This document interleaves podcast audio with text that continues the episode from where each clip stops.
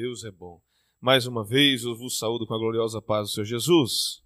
Amém, amados. Aproveitando os irmãos que estão de pés, possam abrir as vossas Bíblias no segundo capítulo da carta de Paulo à igreja em Roma, ou às igrejas em Roma. Louvado seja Deus, aos romanos. Louvado seja o nome de Jesus. Sinto-me feliz. A razão de haver o culto de ensino é porque as ovelhas precisam ser ensinadas, né? Então, se tem ovelha que precisa aprender, eu sou uma delas. Por isso, a gente estuda para aprender, né? Louvado seja Deus. É muito bom estudar a palavra de Deus, amados, mas é melhor ainda quando nós conseguimos colocar ela em prática. Eu fico muito feliz quando alguém vem à frente e recita algumas palavras que a gente tem falado, porque quando recita é porque aprendeu, né? e se está colocando em prática é melhor ainda. Eu louvo a Deus por essa oportunidade. Nós vamos ler os versículos de 1 a 16 desta carta. Eu vou ler no telão para acompanhar junto com os irmãos, embora gosto muito dessa tradução é, da minha Bíblia aqui, que eu estou estudando, mas eu vou ler no telão nessa noite. E Paulo começa dizendo assim: Portanto, és inexcusável quando julgas, ó homem, quem quer que sejas, porque te condenas a ti mesmo naquilo em que julgas a outro, pois tu que julgas, faz o mesmo. E bem sabemos que o juízo de Deus é segundo a verdade sobre os que tais coisas fazem. E tu, ó homem, que julgas o que fazes tais coisas, ou os que fazem tais coisas, cuidas que, fazendo-as tu, escaparás do, ao juízo de Deus? Ou desprezas tu as riquezas da sua benignidade, e paciência e longanimidade, ignorando que a benignidade de Deus te leva ao arrependimento? mas segundo a tua dureza e teu coração impenitente, entesouras ira para ti no dia da ira e da manifestação do juízo de Deus, o qual recompensará cada um segundo as suas obras, a saber, a vida eterna aos que com perseverança fazem o bem, procuram glória, honra e incorrupção. Mas a indignação e a ira aos que são contenciosos, desobedientes à vontade, à verdade e obedientes à iniquidade. Tribulação e angústia sobre toda a alma do homem que faz o mal, primeiramente do judeu e também do grego. Glória, porém, e honra e paz a qualquer que pratica o bem primeiramente ao judeu e também ao grego. Porque para com Deus não há acepção de pessoas. Porque todos os que sem lei pecaram, sem lei também perecerão. E todos os que sob a lei pecaram, pela lei serão julgados. Porque os que ouvem a lei não são justos diante de Deus, mas os que praticam a lei hão de ser justificados. Porque quando os gentios que não têm lei fazem naturalmente as coisas que são da lei, não tendo eles lei, para si mesmos são lei.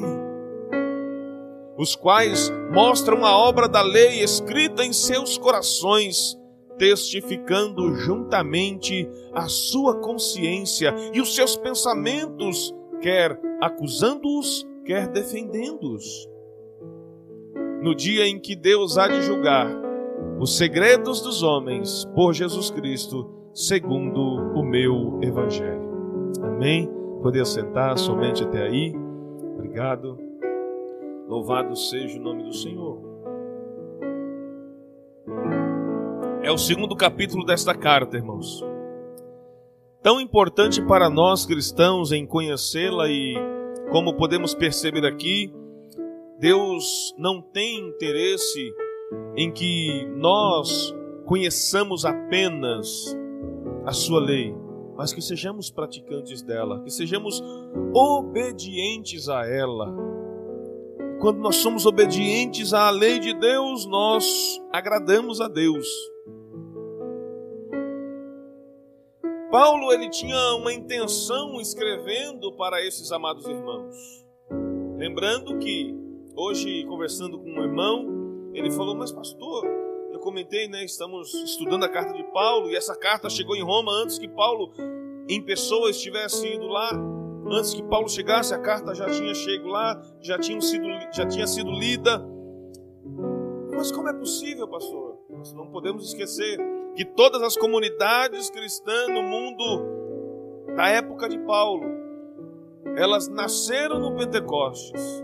Muitos judeus que moravam em regiões diferentes do mundo se concentravam em Jerusalém nas festas anuais dos judeus. E quando houve a festa do Pentecostes, no dia em que Pedro pregou, no dia que o Espírito Santo desceu sobre aqueles 120 irmãos, a glória de Deus desceu sobre Jerusalém e muitos creram, muitos que moravam em Roma creram e voltaram para Roma crendo, e em suas casas começaram a fazer cultos onde deram origem às igrejas domiciliares. Em Roma não tinha, não havia sinagoga, mas em Filipos havia, em Efésios havia, em Gálatas, lá na, na Galácia havia, em Colosso havia, ou seja, todas as igrejas aonde Paulo passou e fortaleceu elas os cristãos que passaram em Jerusalém na época do Atos 2, na época da festa do Pentecostes, que se converteram, levaram a fé e compartilharam os irmãos em sua cidade natal.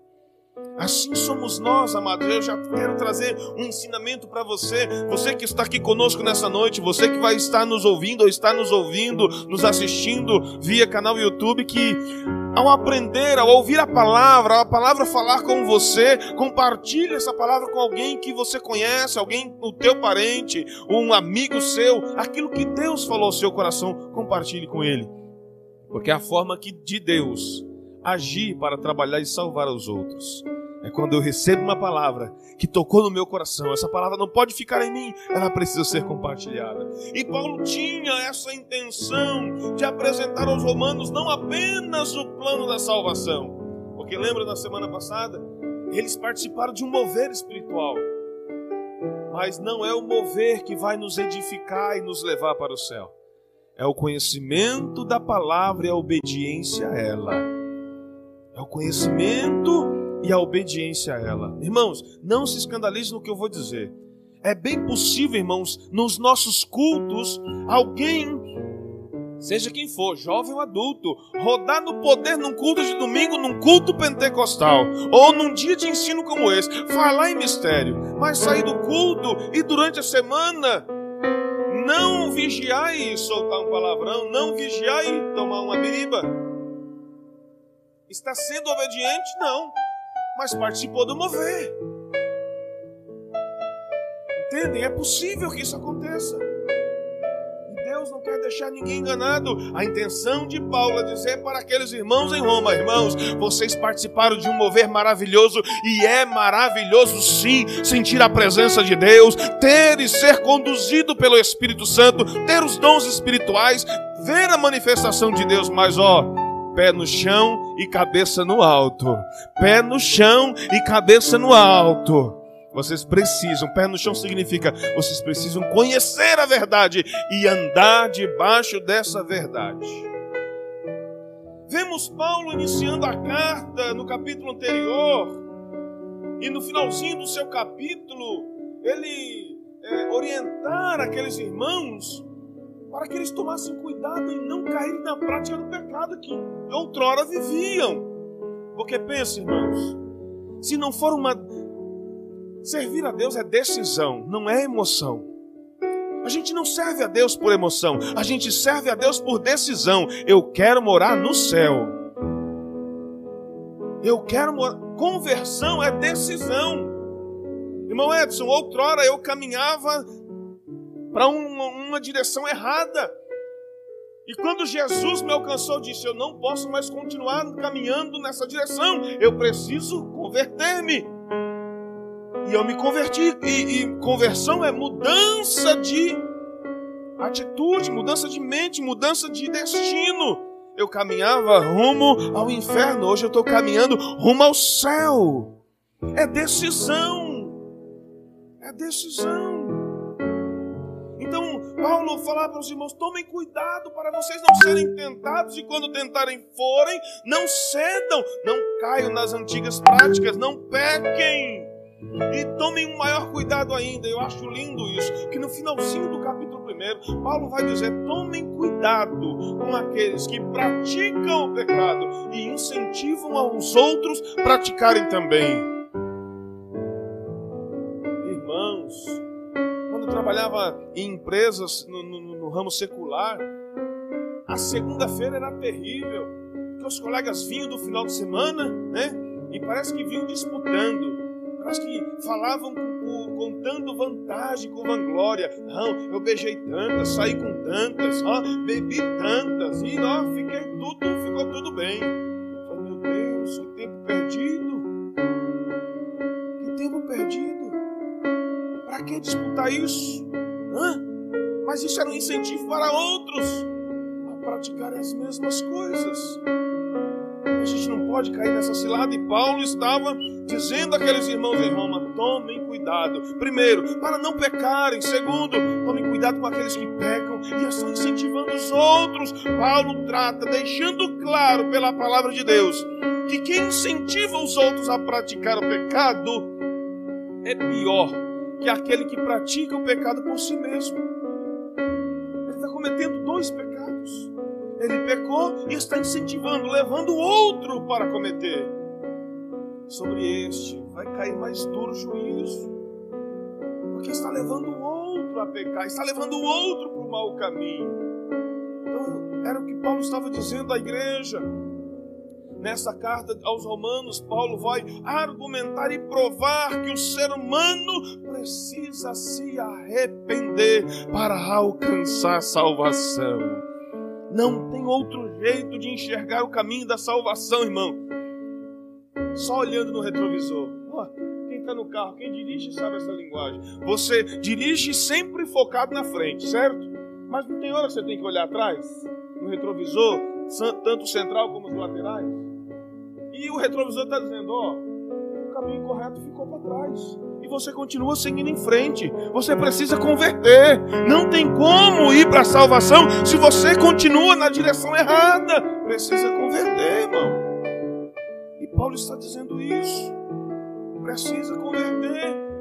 Precisa se arrepender. É interessante que na minha tradução, Paulo se dirige essa carta nesse capítulo, no primeiro, nos primeiros capítulos, Paulo se dirige diretamente ao povo judeu que estava morando em Roma e que haviam se convertido, mas por causa da lei estavam tendo aquela divisão com os gentios convertidos. E Paulo, dirigindo-se primeiramente à liderança judaica, Paulo procura tratar o seu ego inflado e o seu mau julgamento sobre os gentios. Ele começa dizendo: vocês que pensam que pode condenar esses indivíduos. Paulo está dizendo: vocês estão julgando e condenando aqueles que estão cometendo coisas, mas vocês estão cometendo também. Paulo sabia que não seria fácil tratar com esses cristãos judeus em Roma, mostrar para eles as suas próprias culpas e pecados. Como é que se diz, irmã Mara? Como é que eu vou chegar aqui na igreja e dizer para a irmã Mara, irmã Mara, olha só, irmã Mara, ó, a senhora não passou pano aqui. Mas a irmã falou, passei, passou. Eu passei tudinho aqui, tá tudo limpinho. Mas posso ser que ela esqueceu de um cantinho. Como é que eu vou dizer para ela? Se ela faz a limpeza todos os dias, como é que eu vou dizer para ela que ela não fez? E ela faz todos os dias? Paulo tinha essa essa dificuldade de falar para eles que eles estavam errados, mas Paulo tinha preparo e ele se sentia na obrigação. Ei, todos que estão agindo errado, precisa haver alguém corajoso, com sabedoria para dizer: meu querido, minha querida, você está agindo errado. E essa sua ação, essa sua forma de tratar os outros, não vai te levar a lugar nenhum, não vai te, te levar, te ajudar a abraçar as pessoas e sim afastá-las, porque era o que estava acontecendo em Roma. Os judeus estavam querendo afastar os gentios, os romanos cristãos, dos cultos. E é possível que isso aconteça em nosso meio, irmãos. Quando nós não sabemos o tato, a questão do tato, sabe? Saber conversar, saber lidar, saber. Ô, oh, Tauana, você hoje. Poxa, Tauana, né? Ó, oh, Tauana. Eu vou afastar ela. Mas se eu chegava, Tauana, o que aconteceu? Tá você? O que aconteceu? Ela vai me explicar. Eu, opa. Então é a forma de tratar. Eu não posso tratar o Tauana com a intenção de afastá-la de mim, nem me afastar dela. Tenho que tratá-la para manter junto, porque é membro do corpo. Membro do corpo. Isso é tato. E é isso que Paulo está tratando, mas para tratar isso, Paulo tem que dizer, mostrar aqui, ó, a cédula. Vocês estão em pecado. Paulo está tratando isso. Paulo estava mostrando aqueles judeus que a sua desobediência a Deus era justamente o pecado que eles recusavam confessar. Irmãos, qual foi o pecado original? O primeiro pecado, no âmbito natural, entre os seres humanos, porque o primeiro pecado aconteceu lá no céu, né? Com o egoísmo, aquela coisa do. Não lá, aqui, primeiro pecado entre os seres humanos. Qual foi? Tuxê. A Juliana falou desobediência. Deus disse Adão e Eva, lindo casal. Olha o jardim que eu plantei para vocês. Ó, oh, tem tudo do bom e do melhor, vocês não se preocupem com nada, apenas governem. Apenas governem. Só vou pedir uma coisa para vocês.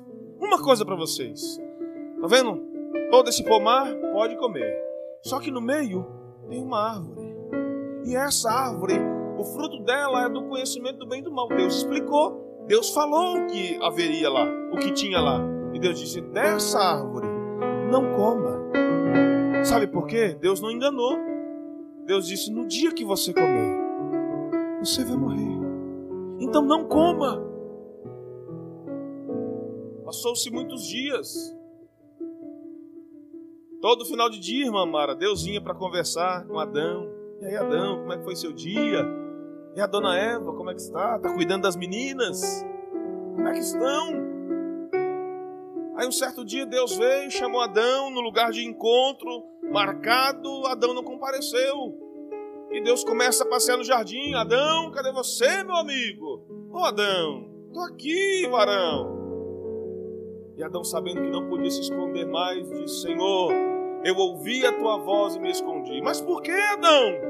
Ah, Senhor, eu descobri que eu estava nu. Mas quem te mostrou? Ah, Senhor, sabe o que é?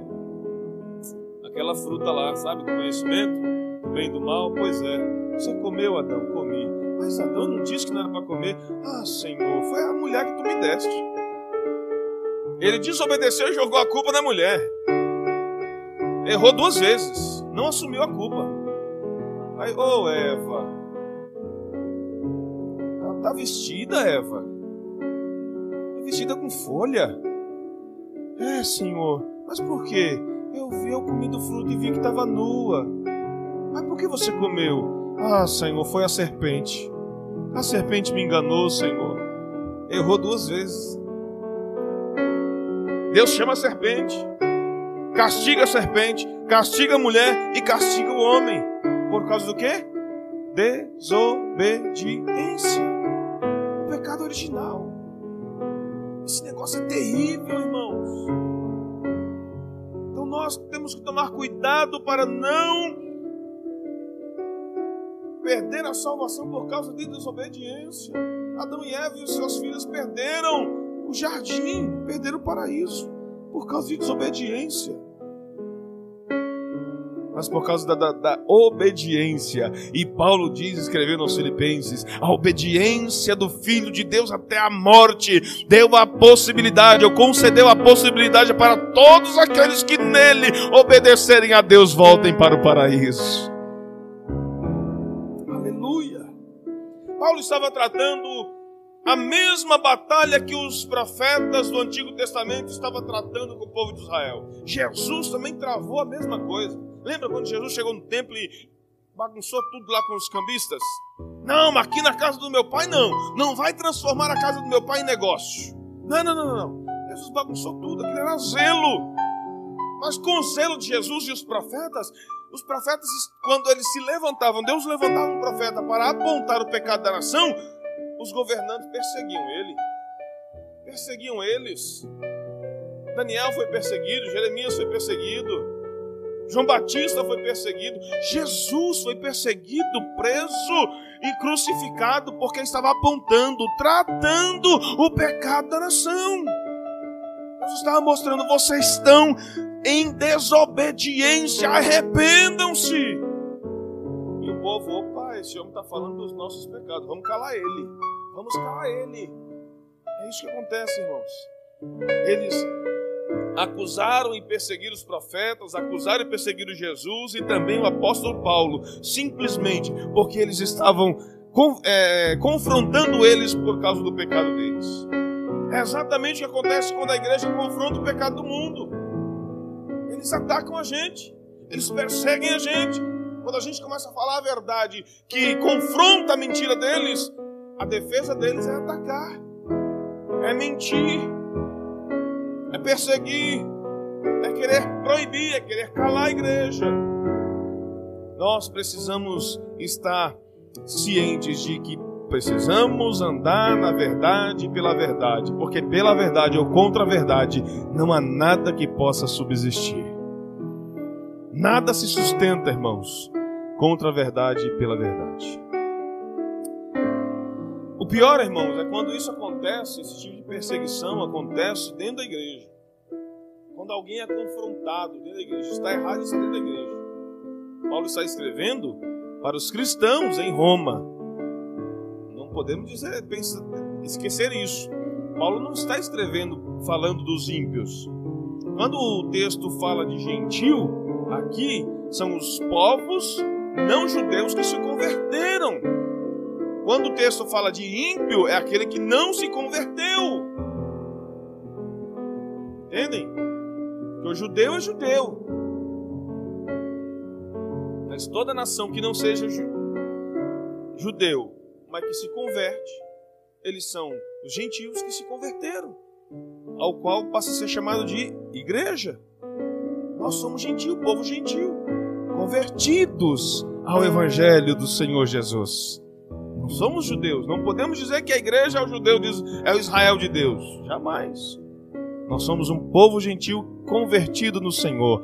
A identidade nossa é igreja, igreja do Senhor. Glória a Deus. Nos versículos 1 a 3, Paulo usa o próprio julgamento do judeu contra o judeu. Olha que coisa tremenda.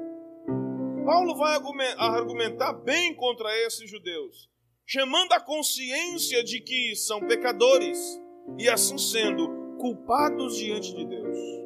Deus não toma o pecador por inocente e o inocente por pecador. Deus não toma o culpado por inocente, nem o inocente por culpado. Deus é justo, amados. Paulo argumenta mostrando para eles que eles estavam fazendo julgamento sobre os gentios considerarem superiores. Oh, irmãos, que coisa terrível, hein? Que coisa terrível é você conviver com pessoas já que estão ansiosas, pessoa com ego elevado, pessoa que se sente a nata do leite. Está por cima de tudo e de todos. Trabalhei com alguns chefes que era difícil trabalhar com eles. Chegava a falar por educação, é bom dia. Ele, bom dia só se for para você. Dava assim. Vai trabalhar, não tem o que fazer não? Baixa a cabeça e vamos trabalhar. Então tem pessoas que são duríssimas de coração. E, os judeus estavam com o ego inflado. Por quê? Por que, que eles se consideraram se consideravam superiores aos outros povos? Eles acreditavam que eram imunes ao juízo de Deus. Porque dentro deles havia um orgulho nacional. Somente a nação, isso é verdade, irmão, mas isso não dá direito a inflar o ego. É verdade que a nação de Israel foi a nação que Deus escolheu. Como é que surgiu a nação de Israel? De uma promessa: Abraão, farei de ti uma grande nação. E abençoarei os que te abençoarem, e amaldiçoarei os que te amaldiçoarem. Nação de Israel nasceu de uma promessa para um idoso e para uma idosa estéreo. Isso já dá assim uma conotação de ser especial, assim como são. A palavra do Senhor em Atos vai dizer que as nações que orarem pela paz de Israel serão bem-aventuradas e prósperas. Porque eles são um povo especial, mas isso não dá direito de exclusividade. E era o que eles sentiam. Eles se sentiam exclusivos. Ah, não, o juízo de Deus contra nós. Não. Nós somos Israel. Israel de Deus. Não, esses romanos aí são gentios. Não, não, não, não.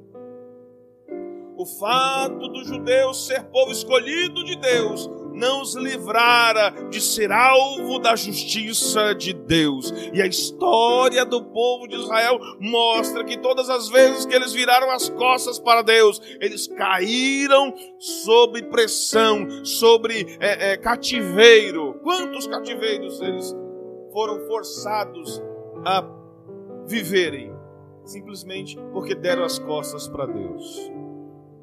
Não, é? não era povo escolhido? Não era um povo superior aos outros? Mas fez errado, papai trata como errado. Não tem como tratar como certo. Deus não passa a mão na cabeça de ninguém, amados. Está errado, vai pagar pelas suas consequências, pelo erro. Paulo esclarece para esses judeus em Roma que, por serem o povo de Deus, eleito de Deus, isso aumentava a sua responsabilidade em prestar conta diante do Senhor e não de serem privilegiados e imunes a tudo. Ah, então porque eu sou judeu, eu tenho uma, uma linha teológica muito perigosa.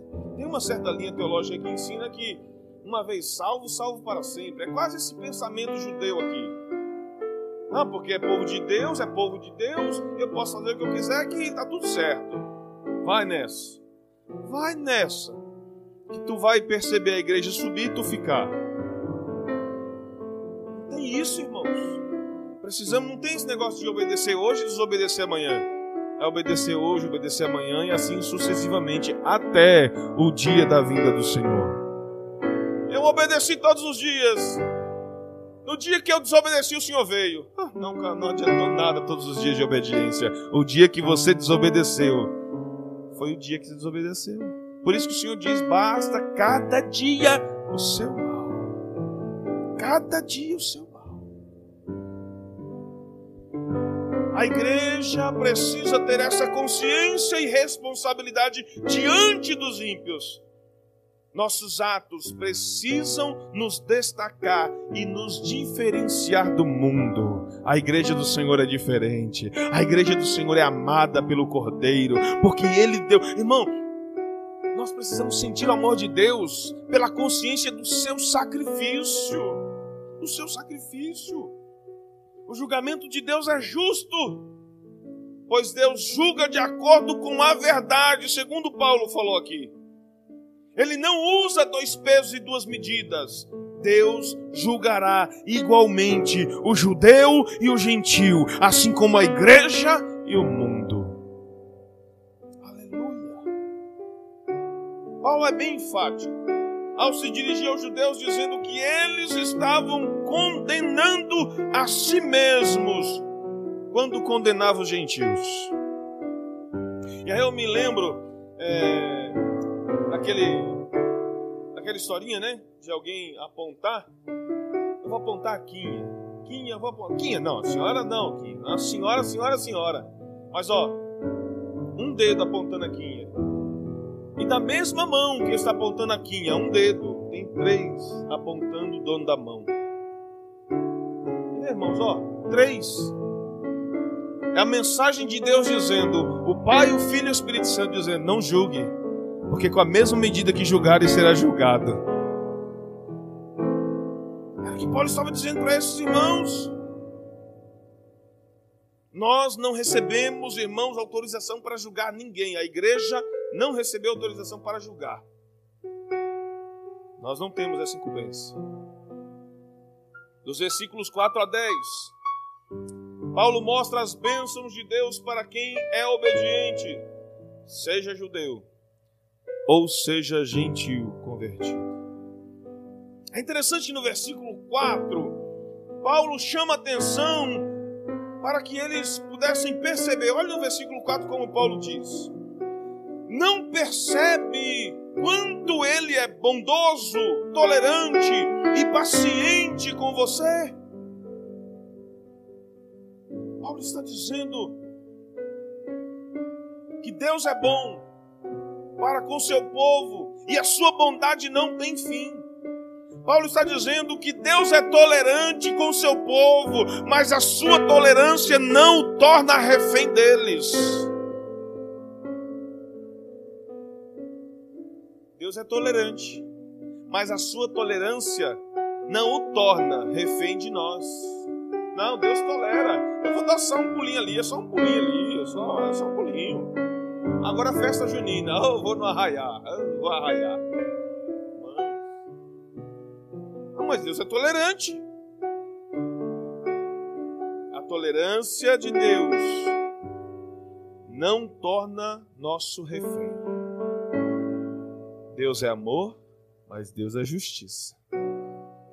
É. Deus é amor, mas Deus é justiça. Pastor, o que, que tem dançar uma quadrilha? O que, que tem? É a cultura, é cultural. Vai estudar a origem, irmão. Vai estudar a origem de tudo. Vê o que está por trás. Você tem que prestar atenção no plano de fundo. Porque até um alimento que você pode estar pegando ali está oferecido e você não sabe. Você traz julgo sobre si. Cuidado. Paulo ainda vai dizer: Deus tem sido paciente com seu povo, mas isso não anula sua justiça, seu senso de juízo ou seu juízo. As bênçãos de Deus são, ou ao povo judeu, não é uma forma de tratamento especial, como eles pensavam. E assim como a igreja tem que entender que as bênçãos de Deus, os dons espirituais, a salvação, não é porque Deus achou graça que você aceitou o seu filho como Salvador. Ó, Deus vai te dar um prêmio porque você aceitou Jesus como seu Salvador. Não é isso. Não é isso. O que Paulo está dizendo que precisamos entender é que quando somos abençoados por Deus, Ele está nos dando maior responsabilidade em continuar obedecendo e testemunhando dele lá fora, para que o nome dele seja glorificado. Então isso não é mimo, isso é responsabilidade. Quando alguém é batizado com o Espírito Santo, oh irmão, e recebe um dom, não pode tratar esse dom de qualquer maneira é uma responsabilidade, é uma preciosidade, é uma dádiva de Deus que ele precisará cuidar com a sua própria vida para dar conta daquilo que Deus deu. Deus suportou muitas rebeldias de seu povo e os julgou de várias formas em cada tempo. Mas o que Paulo apresenta àqueles judeus é revelador para nós, igreja. Paulo revela que o julgamento de Deus ao seu povo, as bênçãos de Deus ao seu povo, era uma forma de ele levá-los ao julgamento pelo arrependimento. O que isso quer dizer, pastor? Isso é o fato e é coerente. Veja, o povo não é levado ao arrependimento por causa do julgamento. Eu fiquei maravilhado com isso. Porque entenda, irmão. Imagina, Lucas, você é juiz, o irmão Edson é o advogado e eu sou o criminoso. Então, tem um advogado, a Tawana é minha advogada de defesa, né? Porque tem que ter um advogado de defesa para defender, mas eu sou criminoso. Réu confesso. O irmão Edson é o advogado de, de acusação. E você, Lucas, é o juiz. Há um embate no julgamento, mas o irmão Edson, muito bom advogado, tem todas as provas. E, e eu já disse, sou um réu confesso. Fui pego em flagrante. O irmão Edson apresenta todas as provas. Qual é a decisão do juiz? A sentença. Condenação. Agora você imagina, no ato da condenação eu dizer, mas, oh, oh, meritíssimo Lucas, eu me arrependo do que eu fiz. Eu, eu confesso, eu fiz, mas eu me arrependo. Mas depois fui condenado? O senhor vai me conceder liberdade? Vai, vai continuar com a pena, não é isso? É exatamente o que Paulo está dizendo.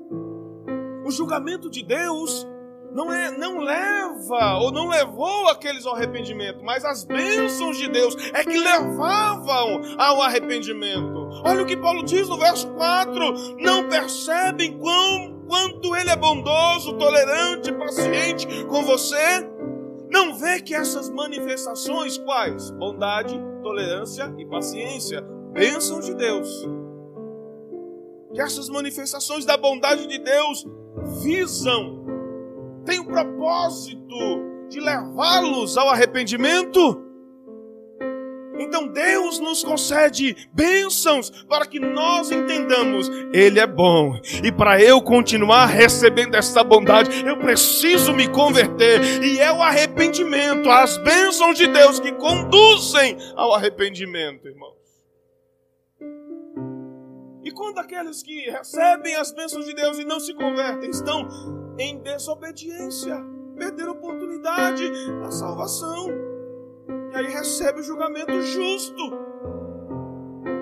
Então entenda, não é a punição que leva a pessoa a arrependimento. Porque depois de feito, feito está, irmãos. A consequência vem para todos. Agora, quando Deus gratuitamente concede a bênção, precisamos entender. É melhor a conversão, o arrependimento, recebendo a bênção, do que chorar amargamente uma consequência para depois se converter pelo arrependimento. Aleluia. É o que muitos entendem na Bíblia que aquele negócio de vir pelo amor ou vir pela dor. Já ouviu essa expressão? Como é que você se converteu? Pelo amor ou pela dor? Eu me converti, tenho essa maravilhosa, é, esse maravilhoso testemunho de dizer que eu me converti pelo amor. Conheci o amor de Deus para a minha vida. Através da minha esposa, conheci ela e ela me apresentou Jesus. Então eu vim para Jesus pelo amor. Não vim pela dor. Não tive que sofrer consequência de um ato terrível de desobediência, de uma ação de juízo ou julgamento de Deus para vir para Ele. Ele recebe, recebe. Mas o que Paulo está tratando aqui é que o julgamento, sentença, não leva ao arrependimento para neste momento. A bondade, Deus está, Paulo está tratando com os romanos e está tratando com a igreja que é melhor o arrependimento sendo é, alvos da bondade de Deus, da compaixão de Deus, da misericórdia de Deus, do que recebermos um duro julgamento e virmos para Ele vivendo uma consequência de uma desobediência. É isso que nós precisamos entender. Paulo revela que não é o julgamento de Deus que leva o povo ao arrependimento. Paulo está falando claramente que a bênção de Deus, como sua bondade, tolerância e paciência, é o que leva o homem ao arrependimento. E esse arrependimento não se trata de um arrependimento qualquer. Não é uma simples é, como que é? Não é um simples, não é uma, é um, um simples remorso. Não. Esse arrependimento que Paulo trata no original é metanoia, no original grego é metanoia. E o que quer dizer metanoia? A mudança de mente e de ação. Eu mudo a minha forma de pensar, eu mudo a minha forma de agir. Quando nós vemos em uma pessoa a mudança na sua forma de pensar, como é que eu vejo isso, pastor? Como é que eu percebo isso? Peraí, irmão. Vamos lá. Uma pessoa que fala muito palavrão é muito fácil. Essa dica é muito fácil de você contextualizar, entender. Quando alguém se converte, a pessoa falava muito palavrão, a mente dela muda e ela não fala mais palavrão. Opa, mudou, houve conversão. Essa conversão é de verdade. A pessoa mentia. A pessoa falava demais da vida do outro, só sabia falar mal. Mas hoje ela só fala bem. Ela só fala bem. Ela era, como dizem, né, futriqueira. Só arrumava confusão com os outros. Era o acendedor de pavio. Ela tinha o fósforo na mão, jogava lá e deixava a bomba lá. Mas hoje ela não faz mais isso. Mudou a mente e a ação. Mente, mudança de mente e de atitude. Como é que eu me converto? Gostava de tomar uma? Digo que sou convertido e continuo tomando. Só mudou do ambiente. Não, nunca fui de bar, viu, irmãos? Nunca fui de bar. O porre que eu tomei, que quase me levou a um coma alcoólico, foi dentro de casa. Nunca fui de bar. Bebia dentro de casa. Então, o camarada é de bar, mas diz que se converteu. Não está indo no bar. Leva o bar para dentro de casa. Houve conversão? Que conversão é essa? Mudou o ambiente.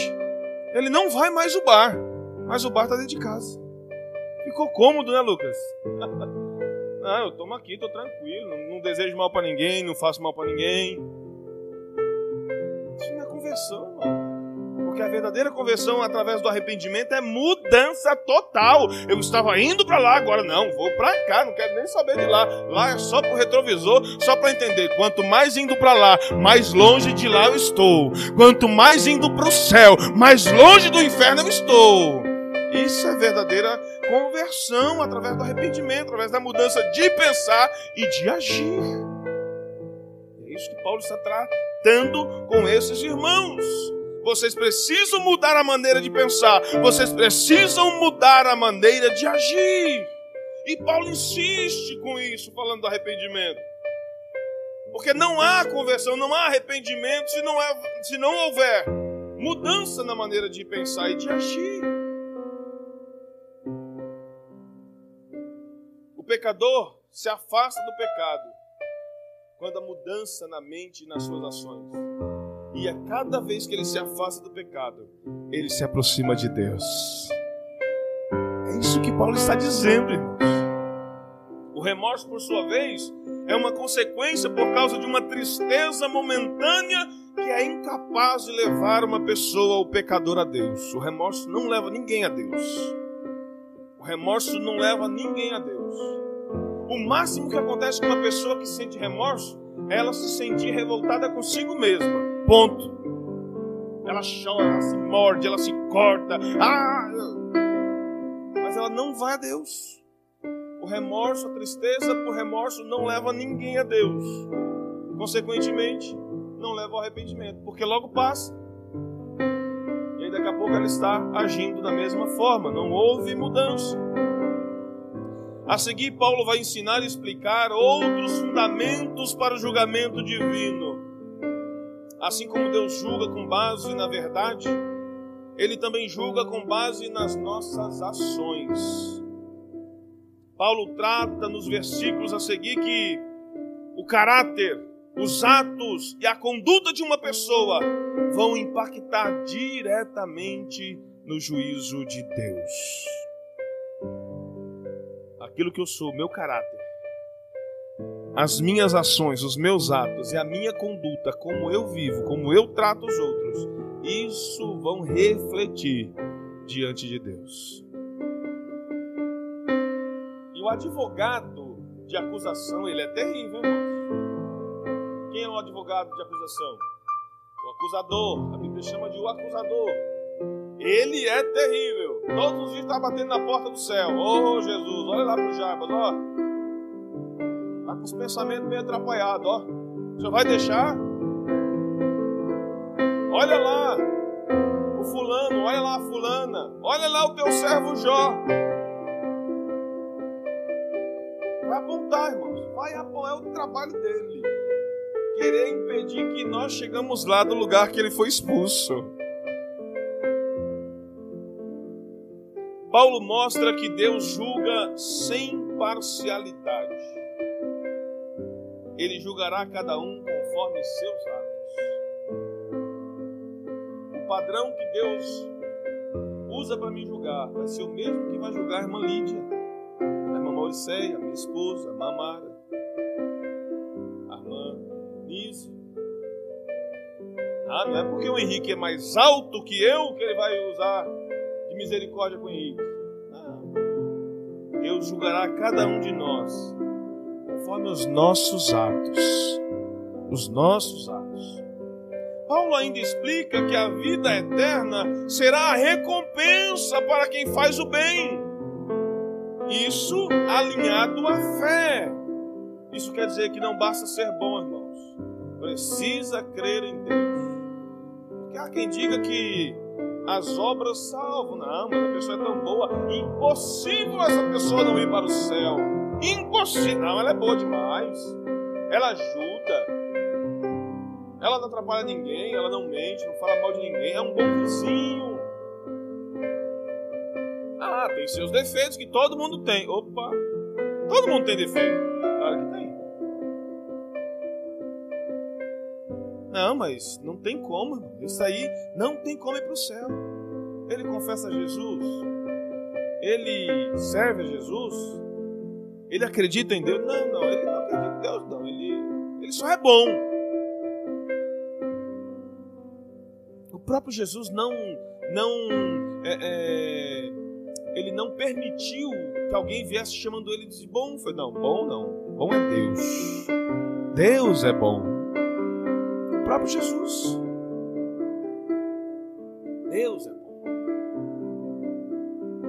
Então, para ir para lá não basta ser bom, tem que ser servo, tem que ser filho, tem que ser filho. que ser filho.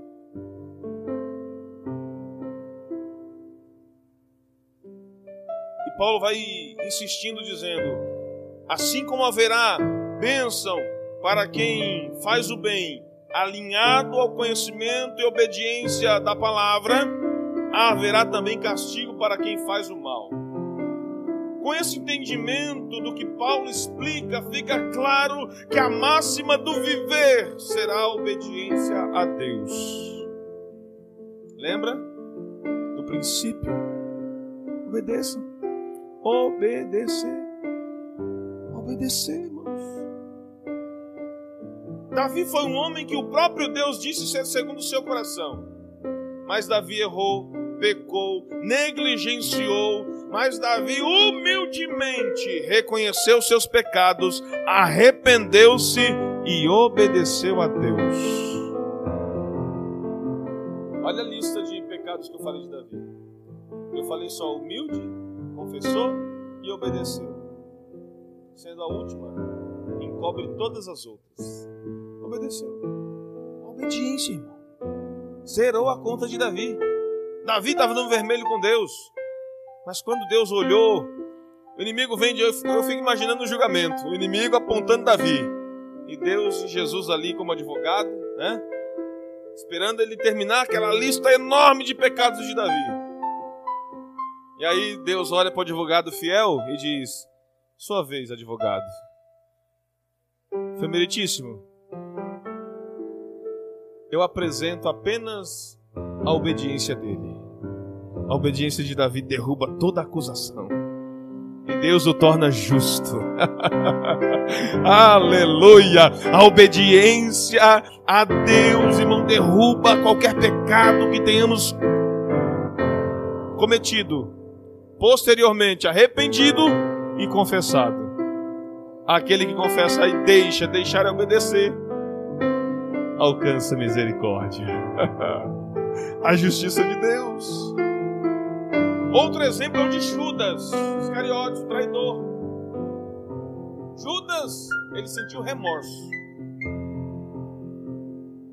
Confessou que traiu sangue inocente. Pegou aquele dinheiro e doou para que fosse comprado um terreno e se construísse um cemitério. Mas Judas foi engolido pela sua incredulidade e desobediência. Judas perdeu a sua salvação por causa da desobediência. A fé salvadora é aquela que é baseada ou está baseada na obediência a Deus e, em, e tendo uma vida piedosa. Não adianta, irmão, eu dizer que sou obediente a Deus e trato a minha esposa só no esporro. Trato, trato as pessoas com ignorância. É tomar lá da cara. Não, é assim, ter uma vida piedosa. Quem diz obedecer a Deus tem que demonstrar isso por ação, por atitude. É uma forma de as pessoas nos medirem. Você obedece a Deus desse jeito? Desse jeito? Passando o outro para trás? Querendo levar vantagem em tudo? Mentindo? Opa, mente, mentindo. Eita, eu tenho um negócio com mentira, irmão. Misericórdia. Mentira é negar a paternidade de Deus e aceitar a adoção do diabo, porque a Bíblia diz: quem é o pai da mentira? E quem mente se torna filho do diabo. Vamos levar essa para casa? Pensar nisso. Que o Senhor nos livre e possamos obedecê-lo. Nos versículos 11 a 24. Estamos acabando. Eu prometi que devolver seis minutos, já estou atrasado. Oh, Jesus, tem misericórdia, viu? Ai, Pai. 11 a 24, são apenas 29 versículos, a gente já está encerrando. Paulo mostra que Deus não age com favoritismo, mas sim iguala todos diante da lei. Deus iguala a todos. Mas essa fala de Paulo no versículo 11 chateia demais os judeus. Porque quando eles ouvem Paulo dizer Deus não faz acepção ou não age com favoritismo, que é a mesma coisa, eles dizem assim: é, nós somos o povo escolhido. Como é que Deus vai agir, tratar igual todo mundo se nós somos o povo escolhido? Deus não age fazendo acepção de pessoas. Eles se consideravam exclusivos para Deus por serem o povo escolhido. De fato, eles eram.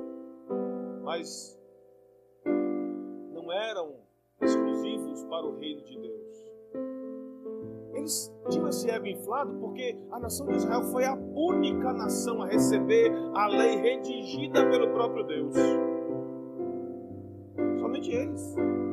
As outras nações, irmãos, e Paulo explica muito bem isso.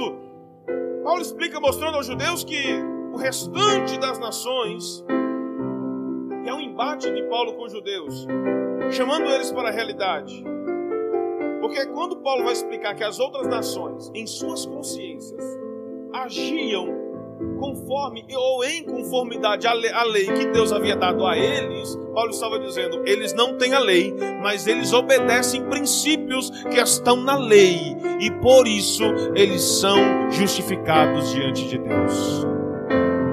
Sabe o que Paulo está dizendo? Paulo está dizendo: olha, não adianta, e aí vou adiantar aqui para a gente resumir é, no finalzinho eles vão falar sobre a circuncisão, é o apelo deles. E Paulo vai tratar, escutem. Eles não têm a lei, mas eles, dentro de si, todo ser humano dentro de si tem um juiz colocado por Deus, chamado consciência. E essa consciência julga quando essa pessoa faz algo errado. Essa consciência aplaude quando essa pessoa faz algo certo. A consciência dentro de nós é um juiz de Deus. Todo ser humano tem. Todo mundo tem um princípio, toda nação, em toda cultura, há dentro de si um princípio de entendimento em saber o que é certo e o que é errado. De onde vem isso? Dada ao povo judeu.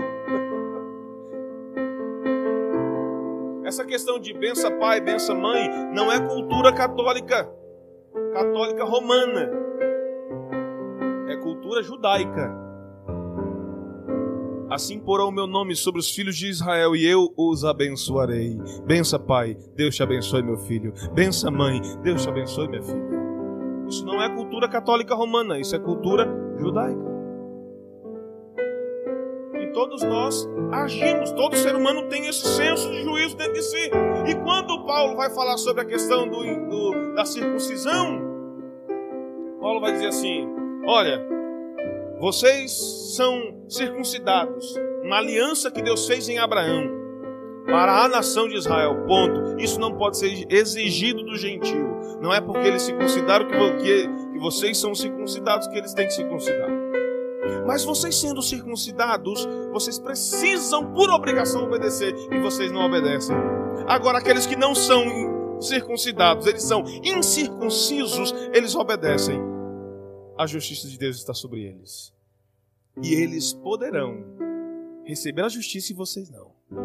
Vocês são circuncidados, eles não. Mas vocês são desobedientes e eles são obedientes. Paulo trata isso, irmão. E Paulo vai terminar essa, esse capítulo falando aqueles que tinham aparência piedosa, mas os seus corações estavam impuros. Seus corações não, não eram verdadeiros. Jesus havia repreendido isso no meio dos fariseus, no capítulo 23 e versículo 28. Jesus vai dizer aos fariseus que por fora parecem justos, mas por dentro seu coração está cheio de hipocrisia e maldade. Lembra quando Jesus mostra para os discípulos aqueles dois homens orando? Um fariseu e um republicano. O fariseu batia no peito, olhava para cima: Senhor, eu sou isso, eu sou aquilo, eu trago meu dízimo, dou esmola, eu isso aquilo outro. Publicano do outro lado nem olhava para o céu: Senhor, tem compaixão de mim, que sou pobre e pecador. Jesus vai dizer: qual dos dois saiu justificado diante de Deus? Aquele que tem um coração puro, que reconheceu que estava errado e estava pedindo penitência a Deus por eles. Oh, não podemos agir como os judeus, pois eles esperavam ou esqueceram que a mesma lei que, o, que eles afirmavam conhecer era a mesma que estava julgando e condenando eles. Vocês estão em desobediência. Vocês estão em desobediência. Deus se agrada em obediência mais do que em sacrifícios. E eu termino com a expressão de Samuel, profeta Samuel, ao rei Saul. 1 de Samuel 15, 22. Saul respondeu: O que agrada mais ao Senhor, holocaustos e sacrifício ou obediência à voz dele? Ouça a obediência é melhor que o sacrifício, e a submissão é melhor que ofertas de gordura de carneiros. A obediência, irmão. Se foi pela desobediência que aquela família adâmica perdeu o paraíso, é pela obediência em Cristo Jesus, o segundo Adão, que nós adentraremos novamente ao paraíso para a vida eterna. Amém. Amém e amém. Que Deus em Cristo Jesus te abençoe.